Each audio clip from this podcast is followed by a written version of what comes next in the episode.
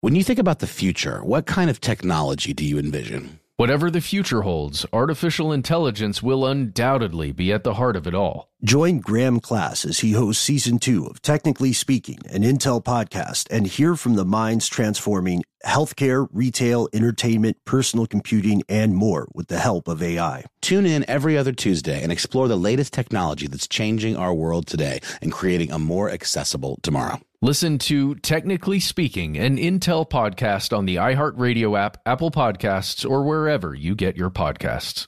Homes.com knows having the right agent can make or break your home search. That's why they provide home shoppers with an agent directory that gives you a detailed look at each agent's experience, like the number of closed sales in a specific neighborhood, average price range, and more. It lets you easily connect with all the agents in the area you're searching so you can find the right agent with the right experience and ultimately the right home for you. Homes.com, we've done your homework. The Kakadu plum is an Australian native superfood containing 100 times more vitamin C than oranges. So why have you never heard of it? PR. No one's drinking a Kakadu smoothie? I'm JB Smoove, and that was a full episode of my new podcast, Straightforward, inspired by guaranteed straightforward pricing from AT&T Fiber. Get what you want without the complicated. AT&T Fiber, live like a gigillionaire. Available wherever you get your podcast. Limited availability in select areas. Visit AT&T.com slash hypergig for details. You deserve a moment to yourself every single day. And a delicious bite of a Keebler Sandies can give you that comforting pause. Don't forget to pack the melt in your mouth magic of a Keebler Sandies for a post lunch pick me up. This magic is baked into simple shortbread cookies by Ernie and the Keebler Elves. So as life continues to fly by, make the most of your me moment. Take a pause and enjoy a Keebler Sandies. From UFOs to psychic powers and government conspiracies, history is riddled with unexplained events. You can turn back now or learn the stuff they don't want you to know.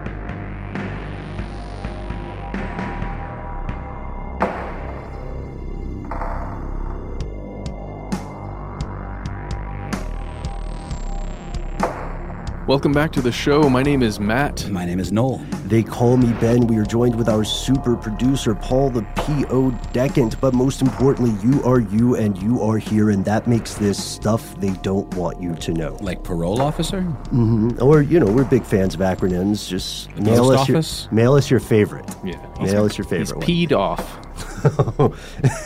oh boy, uh, yeah. um, right now, uh, usually Paul will have a talkback mic turned on so he can tell us how lame he thinks our jokes are. Oh, he took it away because he was hurting our feelings.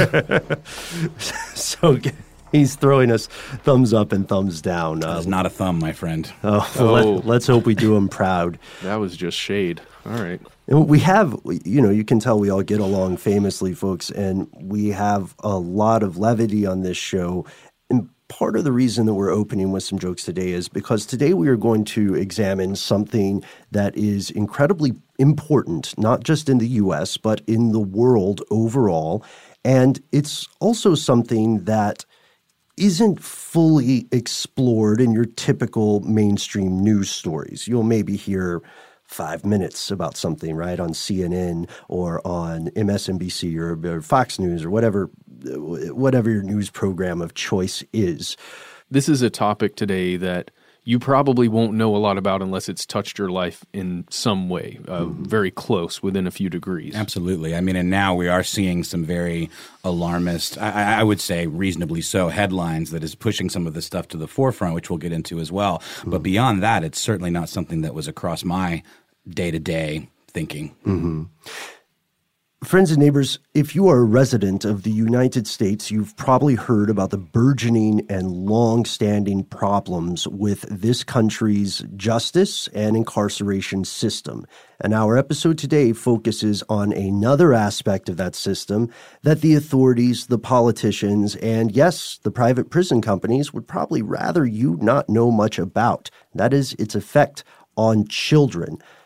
And as as you know, if you are a longtime listener, one of Matt Noel and I's favorite things to do when we are tackling a topic of this magnitude is to find an expert. And luckily, this time we succeeded. We would like to introduce to you Julian Wyatt. Julian, thank you for coming on the show. Thank you for having me. Julian, tell us uh, tell us about the organization you're a part of and what you what you do within that organization. Yeah, so Forever Family is an Atlanta-based uh, nonprofit that was founded in uh, 1987 by uh, Sandra Barnhill. Um, she's still the current executive director and CEO. Um, the work we do is pretty much aimed at uh, maintaining and preserving the family bond for uh, children or families who are experiencing incarceration. Um, so one of our taglines is surrounding children with the love of family, but that's also like our approach as well. So uh, one of the most popular and longest running programs is that of the Family Visitation Program, uh, where we once a month gather up all the children in, involved in the organization and we provide transportation as well as meals to the children as well as caregivers. And we make about a three hour uh, drive there and back to three of the four um, women prison women, women prisons within here in Georgia. So that's Emanuel, Lee Arrendale, as well as Pulaski. Um, other than that, you know, we just want to make sure that you know children are are still aware that you know they're not alone with this experience. Mm-hmm. Uh, so even those for the parents who are incarcerated. Uh, we provide different workshops throughout the year um, so they can, you know, feel confident about their abilities to still be involved in their child's life while they're, you know, still, still serving their uh, prison sentence.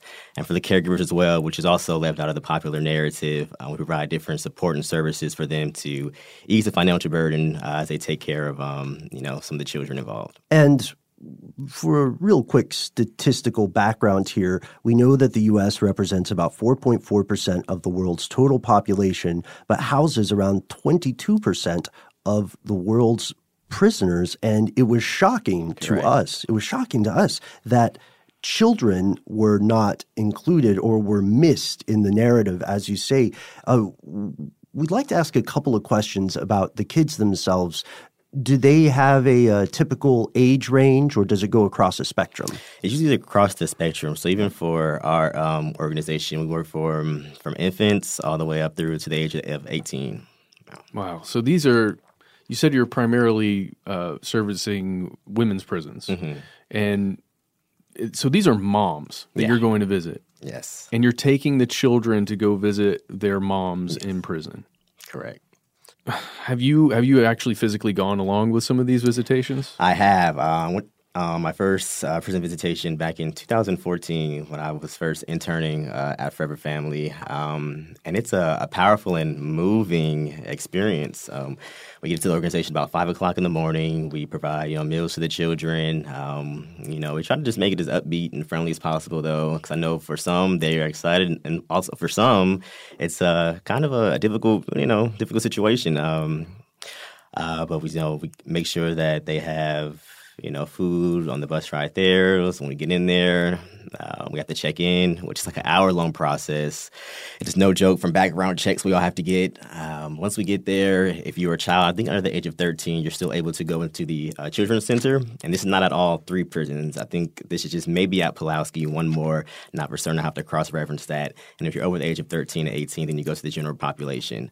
Uh, so I've had the opportunity to go into the children's center actually for Mother's Day weekend, which was amazing. Um, so we provided food, the mothers cooked, they had routines, and you you just it's just so much physical connection and love. And since they know that I have direct contact with their children on a regular basis, they ask me questions about, you know, how's Johnny doing in school? Um, if he's, you know, messing up here, feel, feel free to give him a talk and pull him to the side. So it's just, yeah, it's just a great experience. You could tell that it benefits both the the mother who's incarcerated as well as the child. So statistically wise, um, if you maintain this relationship, then uh, um, those who are in prison are more likely to um, be conscious of their behavior while they're while they're serving their time, mm-hmm. and also it decreases the likeliness of recidivism that they'll return and reoffend.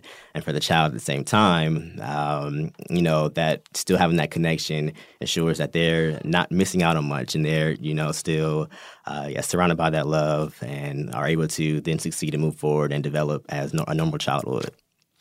And let's go back to something that you just mentioned that may amaze and surprise uh, a lot of us in the audience here, and that is the process that not just the children, but you and everyone who attempts a visitation has to undergo in order to actually make it in to visit the people imprisoned. You said it's an hour long process. It is, and we try to get there um, as early as possible so we get to the front of the line and make sure that the children have as much time as possible to spend uh, with their with their mothers.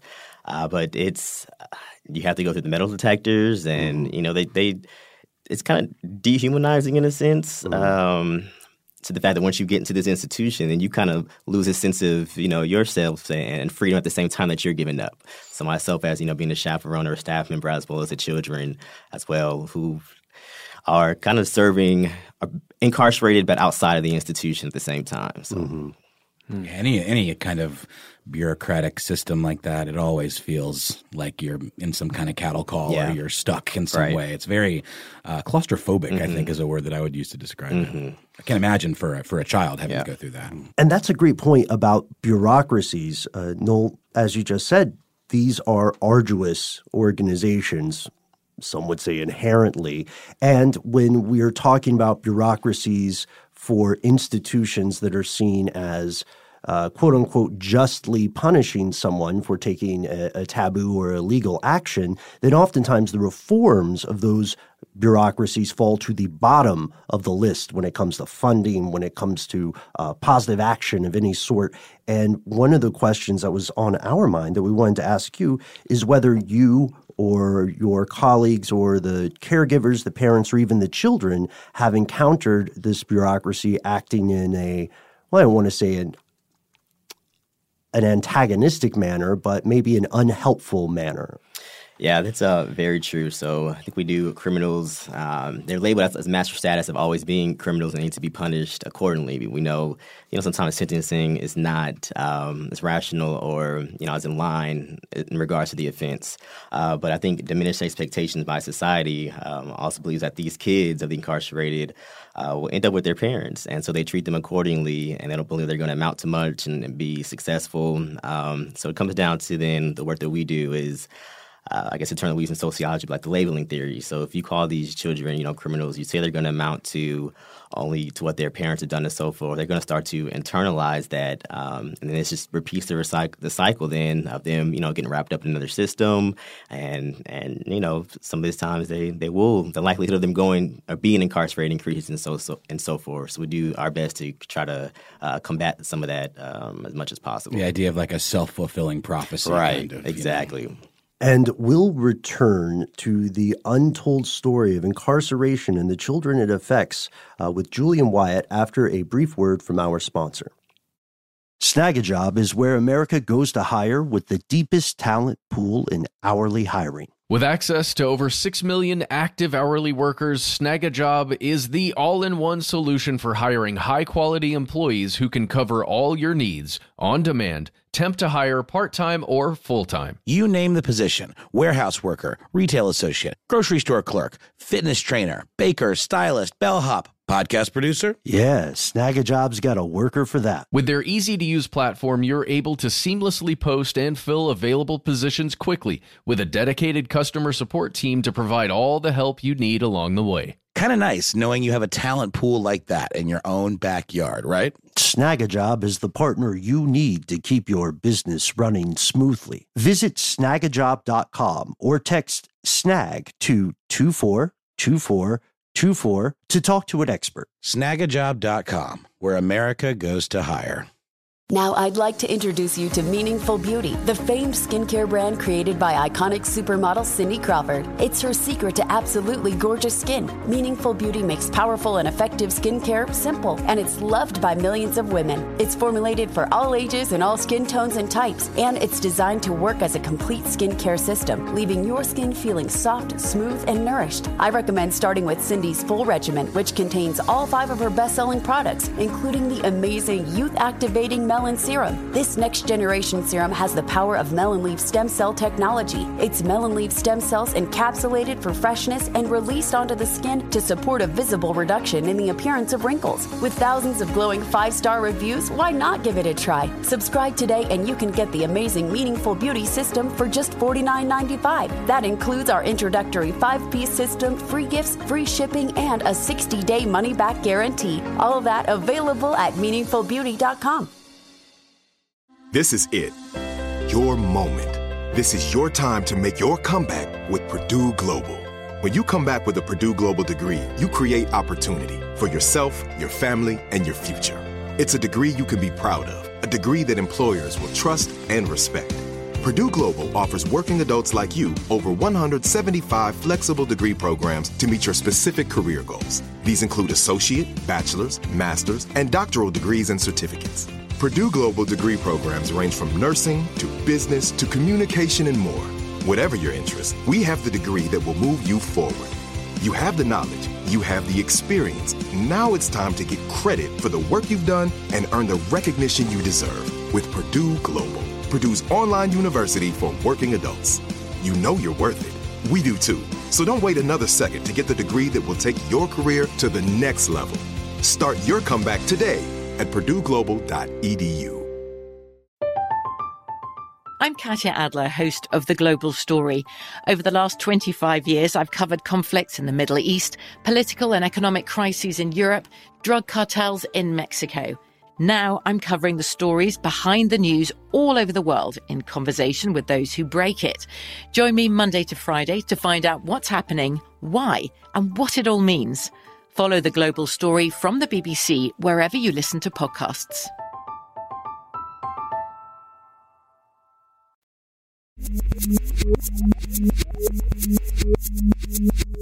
And we're back. And uh, off air, we Mm-hmm. were somewhat joking about uh, private prisons. Which is some real Um, gallows humor, It Matt. is. It really is. But we brought up uh, a company that was formerly, I guess, known as CCA, um, the Something Corrections of America. It was the Corrections Corporation of America, I believe. Yeah. So, Julian, you told us that they recently changed their name.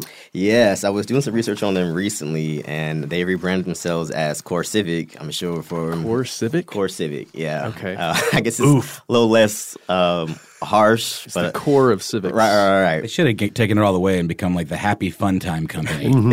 Jeez. That's what they're reaching for, it seems. Yeah, but they rebranded, I'm sure, for different the reputations and so forth they've been getting over the years. It's as such an innocuous non-name. It's like, what does that mean? Sure. What does that tell us anything about what you do? Uh, Right. private housing. Right. That's what they call Sure, themselves. yeah, housing. So could you could you tell us and our audience a little bit more about what we mean when we say private prisons? basically just as as the term kind of explains there it's um, some of these prisons are run by private organizations and then they have such a, a big state at you know maintaining uh, the status quo of mass incarceration or you know the prison industrial complex because it benefits them uh, i was looking at some of the cca information and they actually negotiate their contracts so that they are saying that you have to make sure that the incarceration rate or the capacity is at 90%. Um, The number of people in the beds. number of people, yes. They have a minimum guarantee A minimum- for bodies Mhm. and bunks. Correct. Correct. Uh, minimum quotas for sentencing. Then the whole mandatory minimum sentencing comes into play as well. So it gets deep, and they have a pretty large stated percentage of the amount of prisons that they run in the U.S. So it's what some might refer to as the prison industrial complex Right. because there's money going into the Exactly. system. There are people that have things to gain from this Mm-hmm. monetarily. I just was going to briefly bring up I once did a story for public radio about a town uh, where they had lost their entire industry. It was like a in the housing boom. I can't remember the name of the town now, but it was in Georgia, rural part of Georgia, mm-hmm. and they had lost their whole manufacturing. It was tied to like textiles or something. Mm-hmm. And so they wanted this prison. They wanted it so bad because it was going to give jobs. And I went to mm-hmm. like a thing, an event that the CCA people did, and it was just like telling them how great it was going to be. Everyone was going to have jobs, and they didn't end up getting it. But it was like it was it was just weird to me that we were like, please, please give us this prison. It's surreal, isn't it? And this this goes to a systemic issue you may have seen in the news a number of years ago uh, about certain judges who got caught sentencing kids wildly out of proportion uh, off to juvie, to juvenile detention centers, because they were guaranteed a certain payment per head. Luckily, for now in the US, that is technically illegal.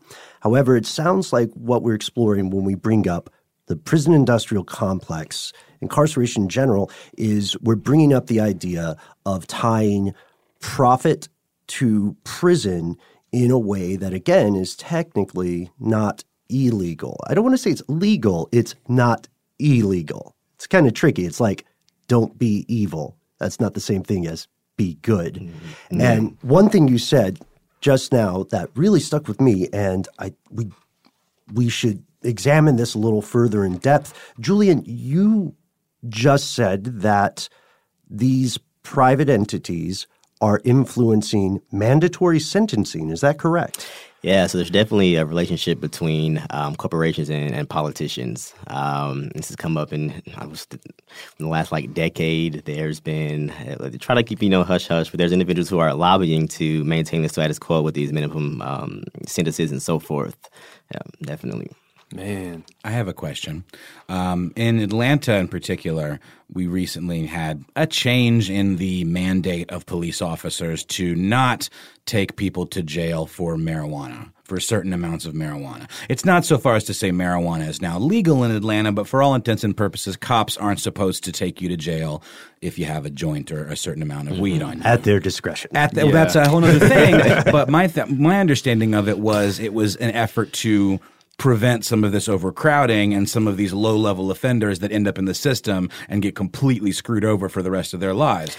What do you think about that? Yeah, that goes back to oh my gosh, the war on drugs and oh, crack and, all that. Exactly from the '70s and moving forward. Um, but I think they're on both sides of the aisle now. We're seeing a need to. This is a problem. Mass incarceration is a problem. It's costing um, a lot of money in regards to the federal budget and everything else.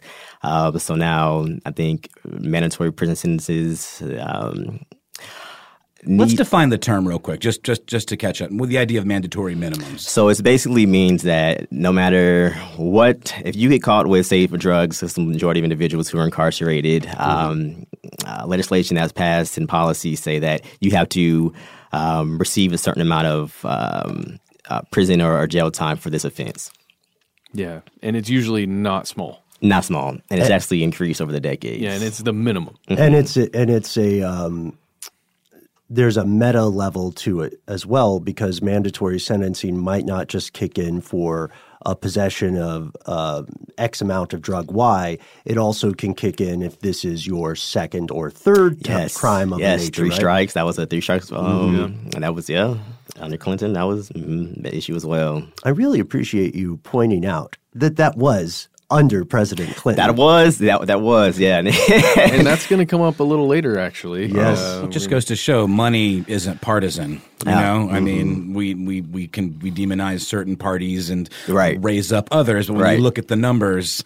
There's stuff happening on both sides mm-hmm. that are mm-hmm. feeding the beast. Oh, you know, definitely. Money votes for itself, exactly, and it votes every day. Apology, yeah, yeah.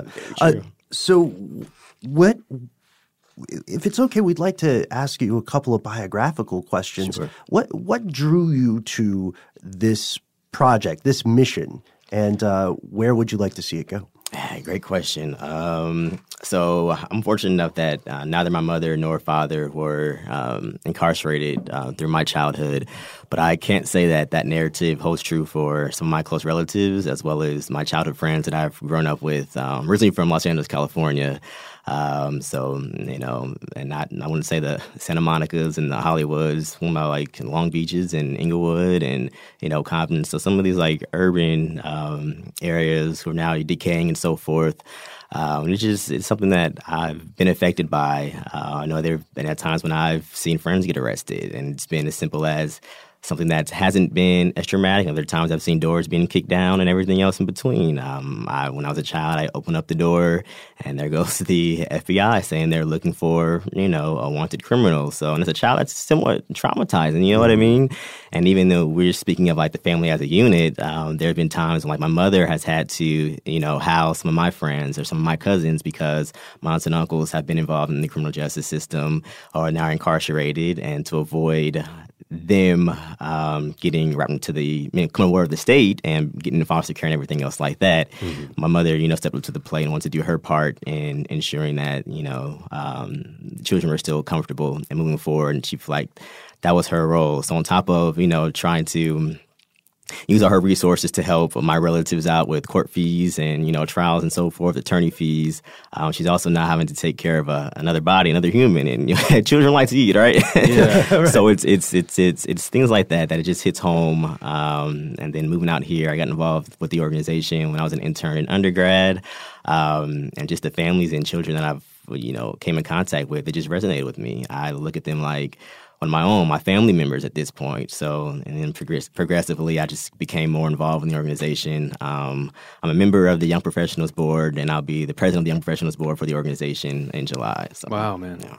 Congratulations. Oh, thank you. And honestly, it's a huge just tribute to to the dedication and the love that your family shares to take on those. I mean, it in a way it's a burden. It's also a privilege in other Mhm. ways Very to true. take care of a child in that way. But um, that, that's huge because not every family has that kind Mm-hmm. of bond and and that determination. And can you just tell us a little bit about what happens to, let's say, a kid whose mom ends up wrapped up in the criminal justice system, goes to prison, and there's nobody else to Right, take like care of this kid. mother and father potentially. Yeah. Yeah, maybe maybe start with uh, maybe start with the day they learn that they're going. Yeah, like what what happens to this kid? Not enough emphasis goes on to taking the child into consideration at all when it comes to these sentencing. Um, but from my experience of what I've seen is luckily um, it's usually a grandparent who takes responsibility of looking out for the child. So I know the majority of the children who are in program, that's the case, um, which has its own issues to a certain level. Um, but yeah, once you get wrapped up into the system, it you, someone just get lost and then you don't have a you can't advocate for yourself and you know then you, it's a disconnect between you know the state wanting to keep you away from your child and you not knowing or having legal knowledge to even know what you need to, what steps you need to take to you know ensure your relationship maintains uh, is maintained with that child so it's it's, it's, it's challenging Wow. So, is there any state level or federal level substantive assistance in solving this problem? Oh, there possibly could be but one that i'm aware of the top of my head i couldn't speak on Okay, so there's a grandparent. That's obviously a best case scenario. But a lot of times there's not. And then you have kids that get in the foster care system, um, for example. And I know that can end up great for children. That can ultimately be a positive situation where they find um, a, their foster parents ultimately adopt them, etc. But that is a, a form of a child being in a system that they have no control over and that at times they have no ability to escape. So can you give us kind of the the less rosy version of that that scenario? Maybe I don't know, just whatever you see on the ground. from what I see on the ground, um, preserving that uh, that immediate family or that the extended family tends to have better outcomes for both the the child as well as the uh, parent who's incarcerated. Just a level of trust and stability. Um, we're just having to get you know outside you know entities or actors involved in making decisions, and it just gets a little bit more um, complex. On top of already having um, um, um, a parent incarcerated. Well, we, we definitely hear horror stories uh, about the you know situ- situations that can occur within foster care and the foster care system. You know, it's not all horror stories, No. but that's definitely the ones that rise to the top because they're newsworthy. If it bleeds, it leads. Right? Yeah. Well, and, I, and I know that a lot of foster parents do it because it's like a per kid amount of money that you get, and that's you know maybe the a negative way you can look at it. But also, my uh, my ex wife's uh, sister has foster children for years and ended up adopting like five of them, three of which were siblings, and and they they just have the, the most lovely, loving, um, middle class, affluent family. Then they take care of those kids like they're their own because they are. Yeah. So that's sort of like the best case Right. scenario. But then you have ones where you hear about neglect and malnourishment. And you hear about kids dying in the foster care system from beatings and uh, abuse. And you don't have to look far to find examples of this happening in the news to the point where we're almost numb to it in a certain way. Very true. And this brings us to a natural segue, something that many, many of us listening along uh, were already thinking of as soon as we tuned into this episode. It hits upon something that has made the news uh, in a very real and immediate, and as we record, an ongoing way. we are going to delve into the story behind the stories you've read about children being separated from their parents at the border of the U.S. After a word from our sponsor. Snagajob is where America goes to hire with the deepest talent pool in hourly hiring. With access to over 6 million active hourly workers, Snagajob is the all in one solution for hiring high quality employees who can cover all your needs on demand, temp to hire, part time or full time. You name the position warehouse worker, retail associate, grocery store clerk, fitness trainer, baker, stylist, bellhop Podcast producer? Yeah, Snagajob's got a worker for that. With their easy to use platform, you're able to seamlessly post and fill available positions quickly with a dedicated customer support team to provide all the help you need along the way. Kind of nice knowing you have a talent pool like that in your own backyard, right? Snagajob is the partner you need to keep your business running smoothly. Visit snagajob.com or text snag to 2424 24 to talk to an expert. Snagajob.com, where America goes to hire. Now, I'd like to introduce you to Meaningful Beauty, the famed skincare brand created by iconic supermodel Cindy Crawford. It's her secret to absolutely gorgeous skin. Meaningful Beauty makes powerful and effective skincare simple, and it's loved by millions of women. It's formulated for all ages and all skin tones and types, and it's designed to work as a complete skincare system, leaving your skin feeling soft, smooth, and nourished. I recommend starting with Cindy's full regimen, which contains all five of her best selling products, including the amazing youth activating melon serum. This next generation serum has the power of melon leaf stem cell technology. It's melon leaf stem cells encapsulated for freshness and released onto the skin to support a visible reduction in the appearance of wrinkles. With thousands of glowing five star reviews, why not give it a try? Subscribe today and you can get the amazing Meaningful Beauty system for just $49.95. That includes our introductory five piece system, free gifts, free shipping, and a 60 day money back guarantee. All of that available at meaningfulbeauty.com. This is it. Your moment. This is your time to make your comeback with Purdue Global. When you come back with a Purdue Global degree, you create opportunity for yourself, your family, and your future. It's a degree you can be proud of, a degree that employers will trust and respect. Purdue Global offers working adults like you over 175 flexible degree programs to meet your specific career goals. These include associate, bachelor's, master's, and doctoral degrees and certificates. Purdue Global degree programs range from nursing to business to communication and more. Whatever your interest, we have the degree that will move you forward. You have the knowledge, you have the experience. Now it's time to get credit for the work you've done and earn the recognition you deserve with Purdue Global, Purdue's online university for working adults. You know you're worth it. We do too. So don't wait another second to get the degree that will take your career to the next level. Start your comeback today at purdueglobal.edu. I'm Katya Adler, host of The Global Story. Over the last 25 years, I've covered conflicts in the Middle East, political and economic crises in Europe, drug cartels in Mexico. Now I'm covering the stories behind the news all over the world in conversation with those who break it. Join me Monday to Friday to find out what's happening, why, and what it all means. Follow the global story from the BBC wherever you listen to podcasts.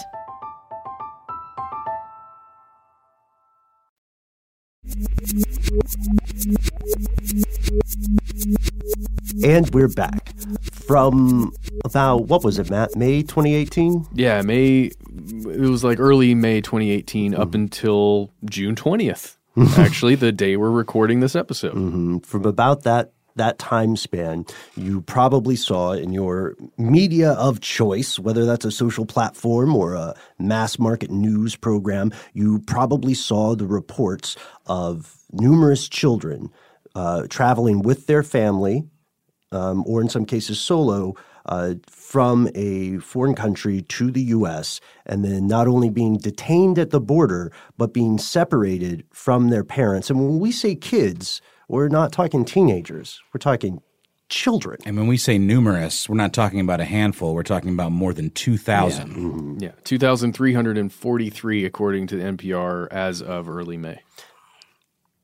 Julian, you've you've been following this story. Would you say that there is a connection or a confluence between the immigration detainment industry and the prison industry? So yeah, I think there's definitely um, some parallels between our criminal justice system as well as our uh, detention system. Um, I think we were speaking on still the, the mandatory sentencing. That's still the the same that goes goes in with these immigration detention centers. Um, there's quotas as well. The private prison industry is also heavily involved uh, in the detention system. Um, but I think even still just, just having the spotlight on the children. It's, these are still traumatic and traumatic events that they're just probably going to stick with them for um, in their life if they not if they're not receiving the proper you know services to try to combat some of these experiences. Um, definitely you know, it's it's crazy. I've seen Jeff Sessions, the current Attorney General of the United States. Jeff Beauregard. Sessions. Yes, I just uh, like saying Beauregard. Well, well, he's described this practice of separating the children from the other family members as a deterrence, as a strategic yes. deterrence, right. to prevent other people and other families with children from trying to cross the border into the United States. And um, it's based on a law that was passed during the Clinton administration, mm-hmm. and it, the way it's written is um, it's not vague. It's just current that administration as well as other administrations had not really pushed it that far. Mm-hmm. Essentially, like taken it to this level of separating these families forcibly. Yeah. Um, but it's something that's been on the books for a while. So a lot of us have probably seen the videos of the situation that these kids find themselves in physically, which is in essentially these large cages where there are multiple children.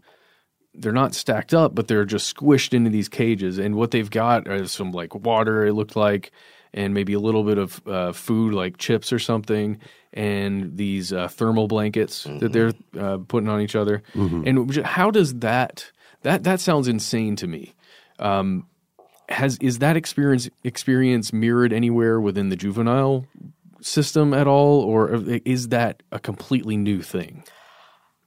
I would say the portrayal of this situation to a certain extent was intentional. Okay. Like you said, going back to serving as a, um, a mechanism for deterrence for those who are, I believe most of them are migrating from what El Salvador, Guatemala, and Honduras. Mm-hmm. So if they're seeing this on the media, that they're gonna, you know, probably hold off from or think twice about coming our way. Um, even in the past, with you know, African American males being, you know, portrayed as, um, you know, these deviant criminals and so forth back in you know the 70s or civil rights era moving forward, it's, it's kind of the same thing to serve as a deterrence or to you know shift behavior to get a certain outcome um, uh, that you want, which still goes back to then the whole element of, of, politics that's brought into this. Yeah, that's the thing that bugged me the most. It, it seems very clear. There's a lot of passing the buck going on mm-hmm, where it's like sure. we're doing this, but it's actually the folks on the other side's fault, but we're just mm-hmm, enforcing the law, mm-hmm. blah blah blah. But then you could look at it and say, well, it's really just kind of a deterrent. It's like you're you're you're punishing people yeah. for doing something that technically is legal because a lot of these folks are seeking, asylum, asylum. Right. and then all of a sudden their kids are snatched away because of this zero tolerance policy. Mm-hmm. So that to me seems like dirty pool.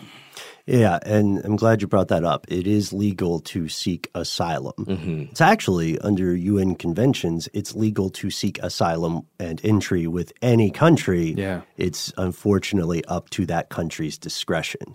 God. And they're very loose with the idea of discretion. Yeah, well, apparently we're leaving the UN Human Rights Council anyway. So that's true. All, that happened that. yesterday. Yeah. Yeah. yeah. we just did. We just did. Um, wow. Yeah. Great. Uh, so, so let's let let's keep this let's keep this thread though with um, with the immigration policy. You'll notice Matt pointed out from May to June 20th. Peek behind the scenes here, folks.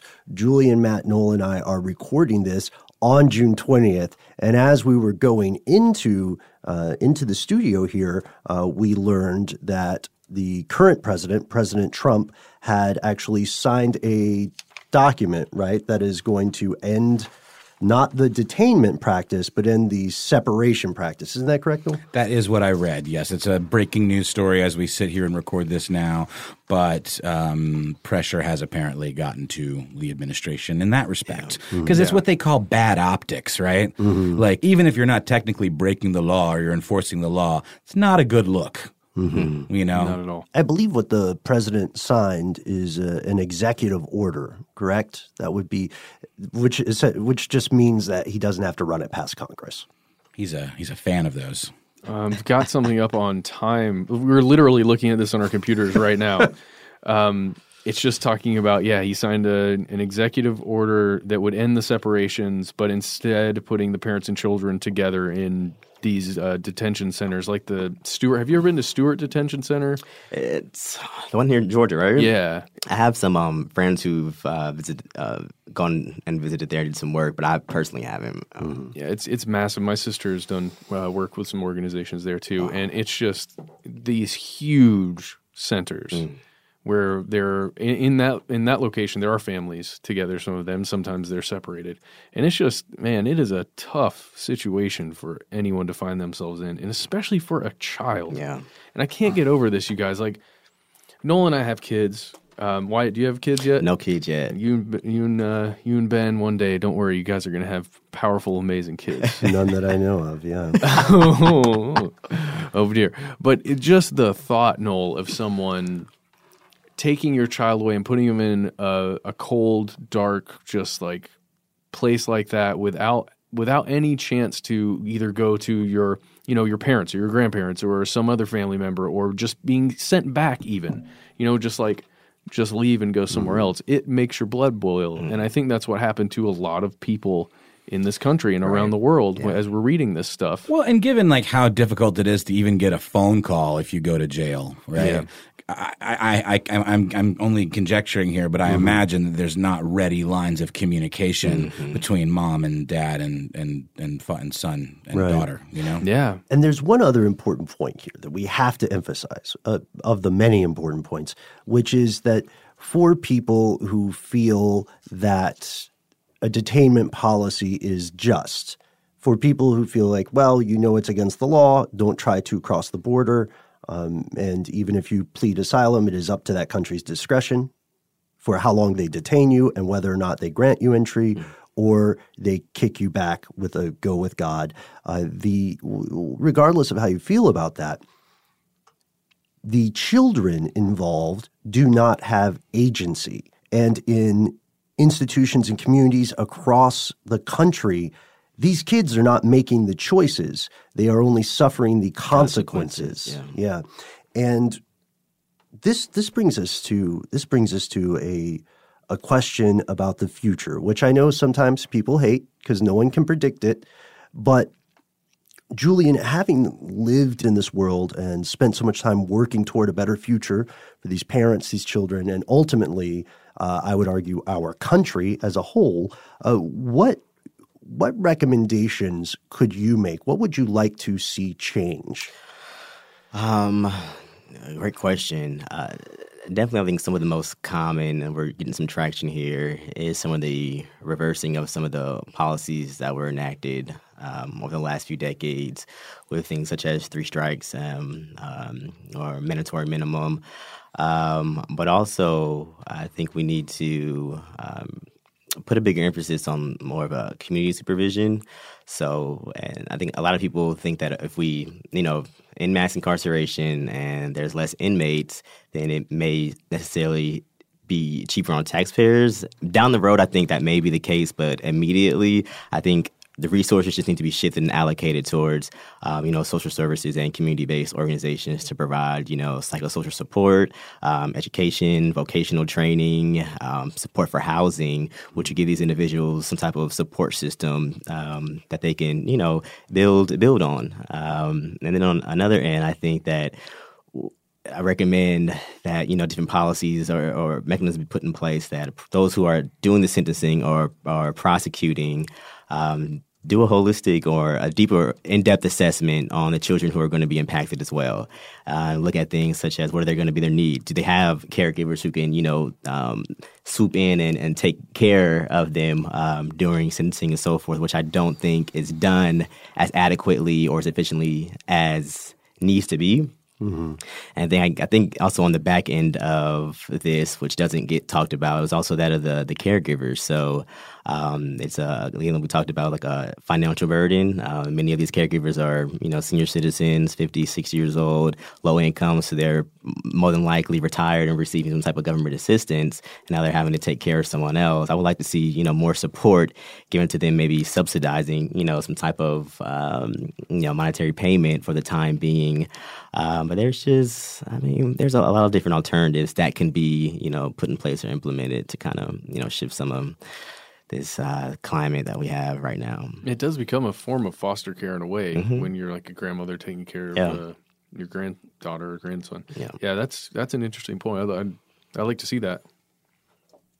So let's say you're um you're someone's listening to this and they want to help out. Is there a place online they can go to learn more, or a number they can call, or uh, what can what can they do to help with this struggle? Um, definitely for uh, a resource you can go to is our website, foreverfam.org. Uh. That's forever fam. It's forever F O R E V E R fam F A M dot org. And um, you could, you know, there's information you could reach out to if you know someone who may be need assistance with, you know, navigating through our correctional um, or criminal justice system, children who might be impacted. Um, educators, if it's just anything for any other speaking engagements or any recommendations, please feel free to reach out to us. But there's plenty of resources here. Um, you go to we got the dome here. Go to our some of our um, state departments and so forth, and you know Is it possible to volunteer and just like Oh, show yeah. up and help out? Definitely. We have events going on uh, pretty much year round. It's things as simple as like back to school programs or events where we're giving out backpacks and, you know, just stuff like that, little dinners we host. Um, we have a 5K walk that's coming up in August. Um, that's actually going to be right across the street. Nice. so, yeah, there's always, always ways. Now we have to go. yeah, heck yeah. Knocking on windows now. Please. And I just wanted to mention real quick, um, I, I I couldn't help but notice a Facebook uh, fundraising effort um, that popped up on my feed yesterday uh, called "Reunite an Immigrant Parent with Their Child," and I couldn't help but notice that it had raised almost thirteen million dollars. It's from an organization called RAICES, which stands for the Refugee and Immigrant Center for Education and Legal Services, which is a nonprofit based out of San Antonio, Texas. Um, so that is a very interesting ongoing cause that would be worth checking into as well. And just to show you how quickly all this is moving, when Paul showed me that Facebook post this morning, they had raised $9 million. That's insane. I think when I donated to it, they had raised like eight or something, mm-hmm. and their goal is 15 million. Wow. Which is insane. It just goes to show. And then, you know, with the reversal of the mm-hmm. administration, mm-hmm. obviously the optics of these things really Yeah. does matter. So this notion of, well, nothing I can do about it, that's not, that's not always true. That's So, true. yeah. That's false. So, how do we raise money for all of these kids whose parents are in prison mm-hmm. domestically? Well, the thing is that you can make an argument that one of us alone may not swing the needle too much mm-hmm. one way or the other, uh, but it's like that old proverb if you want to travel fast, travel alone. If you want to travel far, travel with people, mm-hmm. right? And so the fact of the matter is, sometimes this gets cast off as being cliche or whatever, but together we can make some sort of positive difference that is not politically aligned. You know, I, I, do, I, I think it's safe to say in 2018, it's not controversial to help children. Yeah. I believe you're right. Call it a hot take if we must. But uh, Can, And obviously, this immigration thing is a politically divisive issue, and we're not here to to preach politics to anybody. It's more just about human rights, mm-hmm. general goodness, and the idea that kids deserve a fair shake, Yeah. no matter where they mm. come from or what their background is. Absolutely. The press is a powerful tool. And one thing that's important that I think a lot of mass media producers don't want us to know is that you are part of the press. It is a two way street. The people who speak to you can also hear you. So don't be hmm. afraid. Don't be afraid to. I know. Look, I know it's a hassle. Nobody writes letters anymore, but that's why they matter more now. That's a really good point, Ben. Yeah, it really is a good point. I, I'm going back to the thing that we've discussed a couple of times on this show, mm. and it is my personal belief that the current administration is in some way like a sleeper agent, where they're going in and doing the worst possible things, taking things to an nth degree, so that we can all see it first, like for the like truly see it, and then all go. No. This is the weirdest As a conspiracy society- theory. that is a really um, odd, if optimistic view. I mean, and I hope that that's the case. We hope so. Julian, thank you so much for taking the time to come on the show today. We want to leave the last word to you.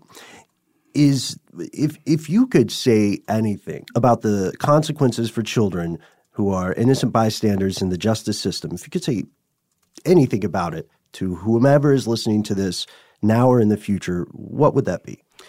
Um, they have to be um, children now to be part of the this um, the I guess the, the dominant narrative when it comes to you know our criminal justice system. Are not right now I feel like they're left out of so much, um, but are affected tremendously um, uh, by some of these decisions.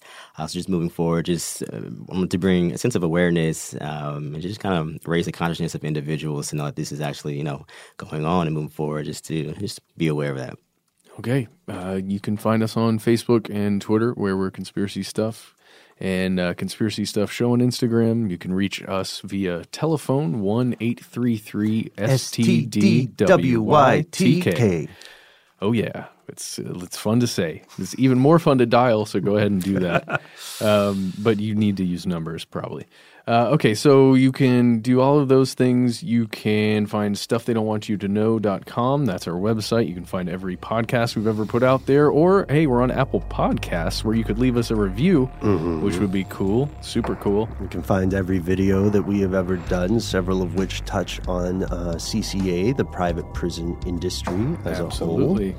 I shudder to think. um, uh, yeah, and if you don't want to do any of that stuff, you can always send us a good old fashioned email. Our best ideas come from you. Our email is. Conspiracy at howstuffworks.com.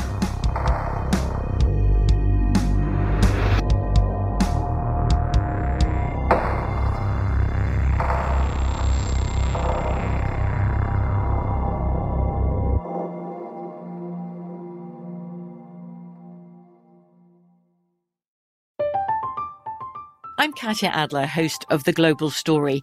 Over the last 25 years, I've covered conflicts in the Middle East, political and economic crises in Europe, drug cartels in Mexico.